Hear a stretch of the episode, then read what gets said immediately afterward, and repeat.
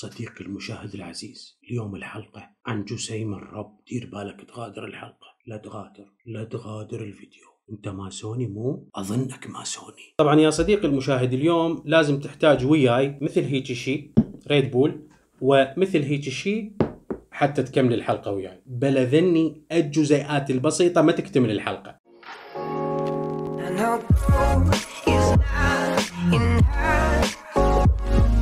السلام عليكم عزيزي المشاهد أهلا وسهلا بك. معي أنا سيزر الحاتمي أحدثكم من مكان ما على كوكب الأرض. وأنت الآن في نقطة تفكير من قناة إكستوك. المتواضعة واللي راح تكبر ب share ك خلي like واشتراك يا صديقي الماسوني العزيز. اليوم اليوم خلونا نسولف عن أخطر مشروع على الكرة الأرضية. مشروع غامض. توقع صديقي المشاهد عمنا ستيفن هوكينج حذر من عنده. قال عمنا إنه هذا المشروع سيدمر الأرض. أنت إيش كذبت بعمك ستيفن؟ هو مين يفتهم هذا؟ قضاه علينا كذب بكذب. لك هاي شنو بالقياس؟ جدنا أينشتاين قلتوا عليه كذاب. عمنا ستيفن هوكينج هم قلتوا عليه كذاب. لك اسكت. شنو أنتوا عداوة ويا عشيرة العلم؟ والله نجيب لكم شيخ عشيرتنا نيوتن يقاومكم ويفصلكم.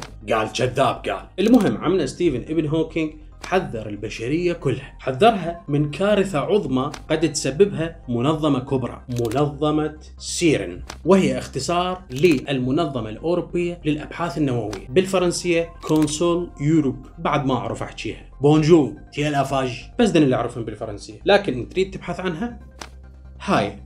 شوفها. المهم سيرن تعتبر أضخم مختبر في العالم. بمن بفيزياء الجسيمات. تقوم هاي المنظمة بتشغيل عدة مختبرات حول العالم. أكبرها وأشهرها حاليا هو المصادم الجزيئي مصادم الهيدرونات الكبير Large Hadron Collider LHC تقع هاي المنظمة على الحدود بين سويسرا وفرنسا. تم تأسيسها في عام 1952 وكان اسمها القنصلية الأوروبية للأبحاث النووية. لكن في 29 ديسمبر عام 54 تغير اسمها من قنصلية إلى منظمة وبلغ الدول الأعضاء لها 20 دولة. ولادة الشبكة العنكبوتية كانت هناك ومختصرها www. شبكة الويب العنكبوتية مسقط رأسها في سيرن في عام 1989 شش، اسكت.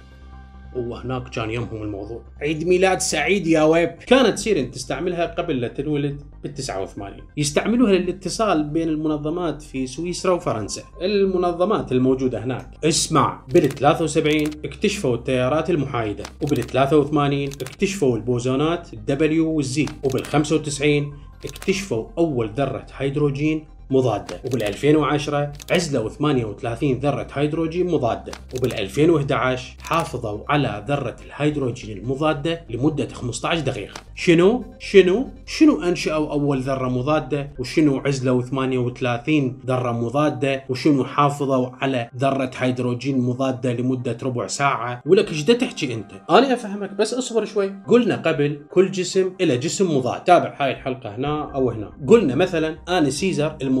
مالتي قيصر لكن بالفيزياء مضاد اي ذرة ما موجود. لا صدق لكن سيرن بمختبرها العظيم المصادم الكبير لقوا هذا المضاد. لقوا مضاد الهيدروجين اللي هو جزئتين من الماء وجعلنا من الماء كل شيء حي. هم قدروا جزئتين من الماء يحضرون مضادهن. لكن but أما هذا المضاد يلقوه ويختفي رأسه ويلقوه ويختفي رأسه. يختفي بأجزاء من الثانية ويتحول بعدها إلى طاقة. لكن قدروا يعزلون 38 ذرة هيدروجين مضادة لمدة ربع ساعة. هذا ب 2011 علماء كبار في هذه المنظمة. مثلا سنة ال 84 انطوا نوبل لكارلو روبيا وسيمون فان دير اللي اكتشفوا بوزونات W وال Z. ومنحوا أيضا بالفيزياء بسنة 1992 للباحث جورج شارباك اللي اخترع وطور كشافات الجزيئات في الغرفة النسبية متعددة الأسلاك. شوف صديقي المشاهد الشغلة وما بيها هي البلية السوداء اللي يحذر منها عمنا ستيفن هوكينج. LHC Large Hadron Collider هو أضخم معجل للجسيمات وأعلاها طاقة وسرعة في العالم. إنبوب تحت الأرض بحوالي 100 متر على شكل دائرة بقطر 27 كيلومتر. كل هذا تحت الأرض. يستخدم هذا المصادم الجسيمات دون الذرية. دون الذرية يعني الجسيمات اللي أصغر من الذرة. البروتونات الإلكترونات النيوترونات اللي هي مكونات كل ذرة. لكن من الإلكترونات والبروتونات والنيوترونات أكو جسيمات أصغر منها. تنتج هاي بالتفاعلات النووية لكن غير مستقرة. وسرعان ما تختفي. إي تختفي تتلاشى على هيئة جسيمات أخرى أو على شكل طاقة شعاعية. قسم العلماء هاي الجزيئات إلى ثلاث أقسام الليبتونات والكواركات والبوزونات واللي تعتبر هي الجسيمات الأولية لكل ذرة. واللي لحد الآن العلم ما ثبت إنه هاي الجسيمات تتكون من جسيمات أصغر من عندها. لكن هي قد تدخل بتكوين جسيمات أخرى. مثلا عندنا جسيمات الكواركات. جسيمات صغيرة جدا يتكون منها البروتونات والنيوترونات. أما الإلكترون فيتكون من الليبتونات. لكن لا تتوقع يا صديقي المشاهد إنه الذرة قسمناها قسمين ولا عشر أقسام وطلعت مكوناتها. لا. توقع حجم الجسيمات الأولية لكل ذرة أصغر بمقدار مليون مرة من حجم الذرة نفسها. وبعضها يكون عمرها قصير قصير جدا إلى حد يوصل لأجزاء من الثانية. زين يا صديقي المشاهد هو لويش تحت الأرض تحت الأرض ب 100 متر؟ تقول منظمة سيرن حتى ما توصل له أشعة كونية. تشوش على قياساته. بس سؤال شنو أشعة كونية؟ أنا أقول لك هي عبارة عن جسيمات ذات طاقة عالية تأتي من الفضاء وتنصدم بالغلاف الجوي للأرض. واكتشفها فيكتور هيس عام 1912 وهو عالم فيزيائي نمساوي أمريكي. وأخذ نوبل مناصفة مع كارل ديفيد أندرسون في عام 1936 شوف صديقي المشاهد هو مصطلح الأشعة الكونية غلط. مو عبالك إشعاع لا.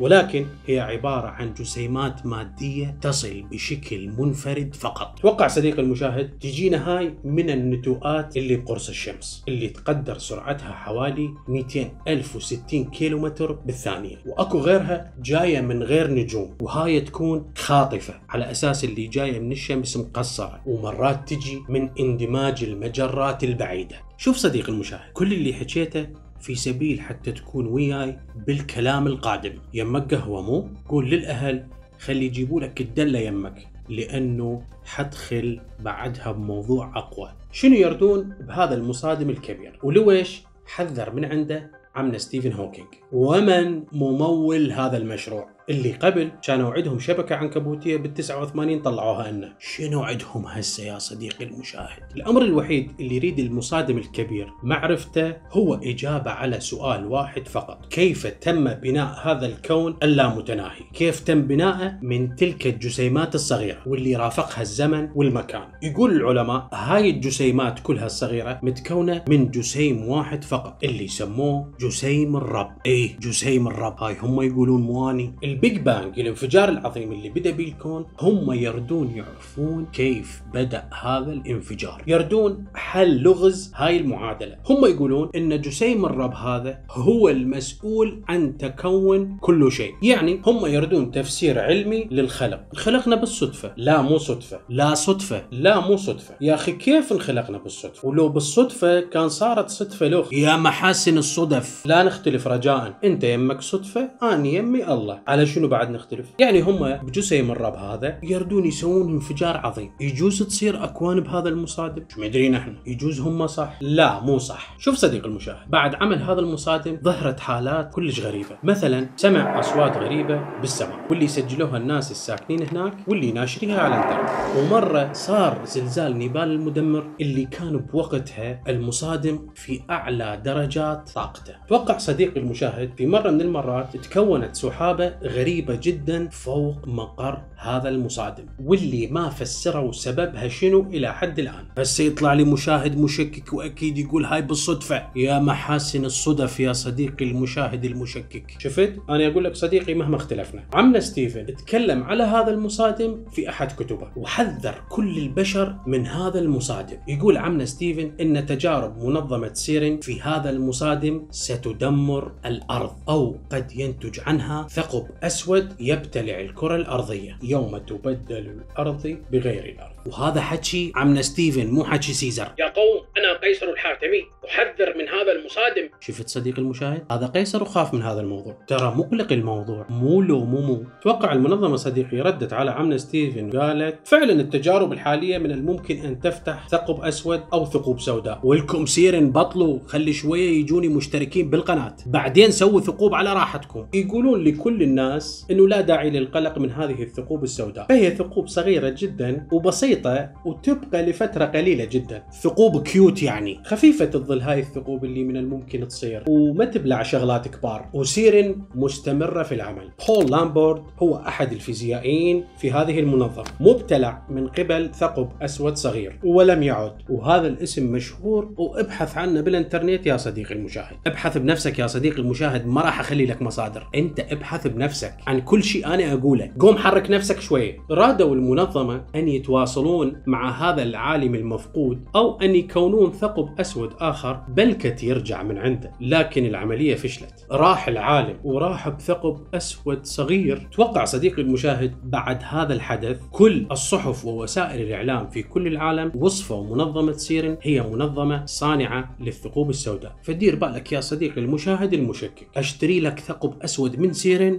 اتلفك بيه عمنا ستيفن هوكينج في كتابه The Black Holes يقول من الممكن إن هذه المنظمة تنهي البشرية وتنهيها إلى عالم موازي ويتحقق هالشيء بثقب أسود. ركز بيها يا صديقي. زين هو بس العم ستيفن حذر منها؟ لا حذر منها. الخال نيل ديغراس. حذر من تجاربهم بشدة. توقع خالنا نيل ديغراس يقول إن كل العلماء الذين يعملون في منظمة سيرن هم مجانين علوم وسوف يفجرون كوكب الأرض. صديقي المشاهد جده ألبرت أينشتاين هو من اكتشف البعد الرابع. ووحدات البعد الرابع هي سرعة الضوء. سيرن تحاول أن تسرع سرعة الجسيمات الصغيرة إلى سرعة الضوء معتقدين إن هذا سيفتح لهم بوابة زمنية Stargates أو بوابة نجمية. اللي ذكرتها بهاي الحلقة هنا أو هنا. وراح يقدرون يستعملون هاي البوابة اللي راح توديهم إلى نقطة الانفجار العظيم. سيرن دخيلك ترى خطورة تجاربك مو بس انت توقعين بيها إحنا هم نوقع بيها. دخيل الله أوقفوا. حبيبي ترى مو عبالك بس إحنا نتكلم عن منظمة سيرن. لا كل العالم يتحدث عنها وكل العالم ضدها من ناس دينيين ومن الناس اللا دينيين تمام؟ تمام. سيرن يا صديقي المشاهد ممولة من آل روتشيلد. لذلك ما اهتموا لا بحكي عمنا ولا بحكي خالنا ولا بحكي كل العالم.